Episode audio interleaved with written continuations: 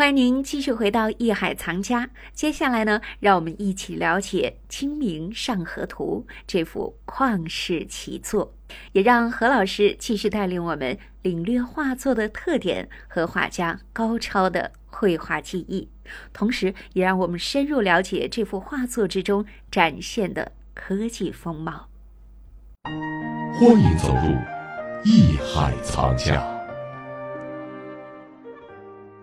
为什么咱们说北京故宫这个定位最可信的，也是最直观的，而且是最真实的，就是张德端的。因为从它的建筑形式上、嗯衣服的服饰上、嗯使用的交通工具上，还有当时的社会风貌上、建筑的形式、城墙嗯等等各种考据，都符合当时所谓《宋书》所记载的这种城市的面貌、人物的面貌、社会风情的面貌。你现在所看到的无比精彩的，不管是行业的刻画、人物动态的刻画，嗯还有场景的刻画，嗯还有建筑的刻画、流水的刻画、风景的刻画。但是有一点，如果大家再仔细去看这个作品的时候，没有一个是跟生活中真是一模一样的，恰恰都是超越了生活的。嗯哎，他的五官绝对不会像西方人去那种把眉毛、眼甚至睫毛都要刻画出来，他才像吗？才真实吗？嗯不嗯，他只抓住这个人物的神。对，是个孩子，他的那种天真；是个老人，他的那种笼中之态，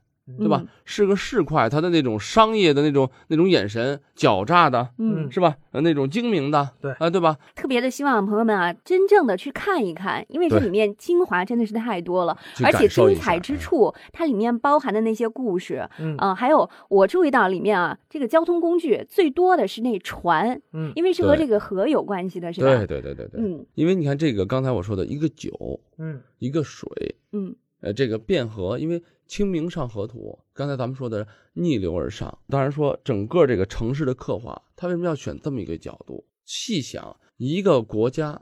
整个一个当时的一个王朝，能代表它最先进的生产力是什么？不仅仅说是能盖房子，能盖好宫殿，是这里面有高大的城墙，有恢宏的这个建筑，有楼，有酒楼啊，都有，还有很多民居，对吧？嗯这是它建筑的特点。同时，通过这条河，它展示的是什么？是船，有运货的船，嗯，这里面咱们大家可以看，还有客船，还有客船。嗯然后这里面如果有一个细节，我希望大家以后要注意去，一定要去看这张画，在画的中前部啊，进城以后，一个大船上，大家在摇橹。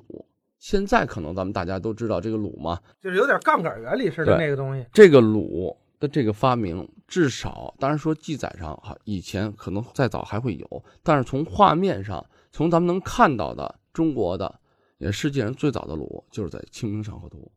嗯一千年前的这个橹。橹呢，既能前进，又能掌握一定的方向。嗯它所体现的这种划船的这个技术，嗯说明了什么？说明了当时中国人的这种智慧、这种科技的水平、这种发明力、创造力。为什么咱们说中国人从来实际是不缺乏发明和创造的嗯，就是在这幅画面当中，我们还可以看到算盘，啊？还可以看到算盘，计算机的前身嘛。别小看这个小算盘，嗯可以算五位数。它这个什么上下、什么进的这种东西，对，这都是一种智慧对。画面当中，我们能够看到当时北宋时期这种科学嗯的精深，还有经济的繁荣，应该说还算是安居乐业这样一幅祥和的画面哈。对，嗯然后因为这个是一个在线以在线为主的这种集中的创作，但是呢，其他的版本或多或少的就会有这种破绽吧。实际上不一定是破绽，因为像清朝，它就是让你去画清朝我当时本朝的事儿，哦我不是让你去临摹一个宋代的画。哦，我只是借用了我你就的让形你式，翻拍一个《白蛇传》，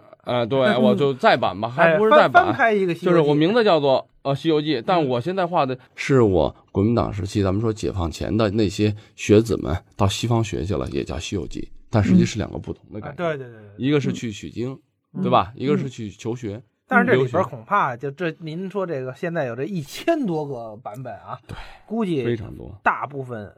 都是为造假而造假的，对，就为那骗那钱那的。确实有，还哎是有一部分是出于经济目的哎来来来也来也不去光是经济，反正呃，我这有一故事啊，挺好的嗯啊。当年啊，这个画儿呢，到明朝的时候落在谁手里呢？落在一个大官儿，严嵩呃，对，严嵩之前，啊，录完，这录完完了以后呢，嗯 就他死了以后呢，他这夫人呢就认为这《清明上河图呢》是他们家传家之宝，这是我们家最珍贵的一东西，啊嗯嗯怎么办呢？那会儿也没有银行啊，不能搁到保险柜里，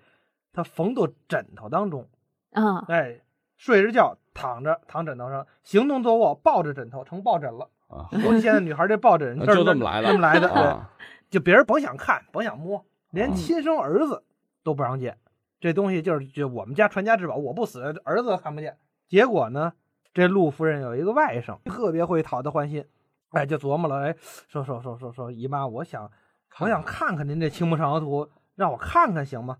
不行，我们家没有，没这么个东西。嗯，您别没有，当年我都听说过，您让我看看。您想，爹亲舅大，哎，不是嗯这叫怎么说，娘亲舅大呀，对什啊么的。他毕竟自家外甥嘛，我嗯看吧，看是看，但是呢，只许在我这屋里看，还不许带笔砚。嗯，就是你，你连笔都不许带，你就看去吧。嗯啊说现在话，你想带个照相机照不行，禁止拍照，对对对，你就看吧。结果呢，家这外甥啊，就来来往往看了两三个月，十多次，就脑子就这么好，回嗯家自个儿画了一幅。嗯，当然画的这肯定跟原作有出入哦，那肯定但是的那会也有儿，自己的想象了但是。那会儿原作谁看见过呀？对啊呀基对，本没人没人看见过。结果临摹出来了，当时就您说这严嵩就出现了，正在找这《清明上河图》呢，一听说怎么着有这个，来，给给我弄来。另外有一倒霉的官儿啊，我他花了八百两银子，从这外甥手里把这张就买过来了，献给严嵩了。结果最后露了，露馅儿了。知道这是一假的赝品，哎，对了，我知道怎么露馅儿了。怎么露馅儿的？嗯从哪儿看出来了？ 我跟你说啊，嗯严嵩啊，那个时候的官儿呢，他是既然他既然喜欢这样的级别的东西，虽然他是一个贪官啊，嗯他们都知道是个奸臣啊，嗯但是他的这种艺术素养是非常高的。对嗯他看到了一只麻雀啊，一只麻雀落在一个房顶上，本嗯来是很生动的细节，但是爪子上一个爪儿踩了两片瓦，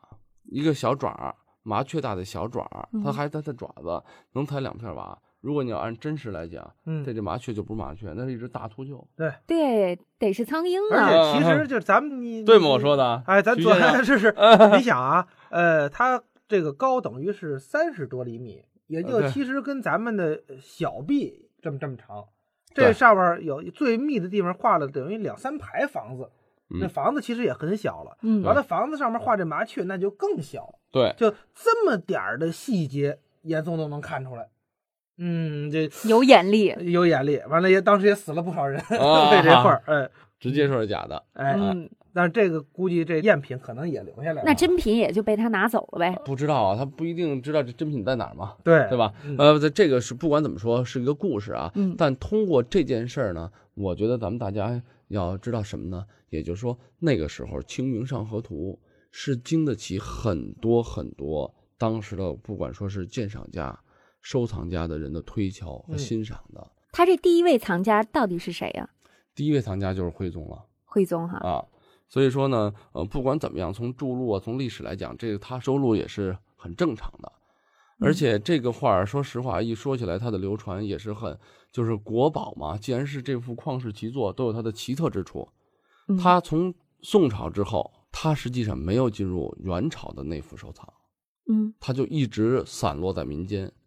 被嗯民间的这个收藏家一直在，只有到了清朝才会被乾隆时期才又进入到清朝的内府。这么长的一段时间，为什么很多官方的收藏记录里面没有写到它？就因为它没有被官府所收藏。但是这里面有一个很大的问题，因为这所代表的是你前朝的一种风光、嗯一种状态，对，那好，作为可能当时的政治需要，也可能这幅画就会消失了。正因为这样，所以这幅作品一直在民间，甚至我相信一直就在本民族嘛汉族人的这个嗯收藏家手里，再去努力的收藏，几经它的颠簸、流离，还有这个战乱的这种洗礼，它嗯都幸存下来了，以至于咱们到现在还有这个机会，还有这个缘分能看到如此精彩的这幅原作。我想，我们今天在讲这个国宝这个栏目的时候，听众们也会在想什么？通过我们的可能一些聊天的东西，我们希望带给大家一种什么艺术的享受，嗯，同时也是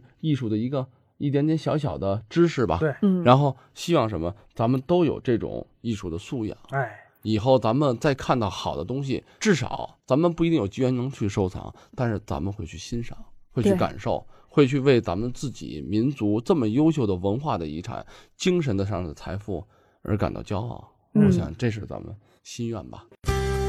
您正在收听的是艺海藏家。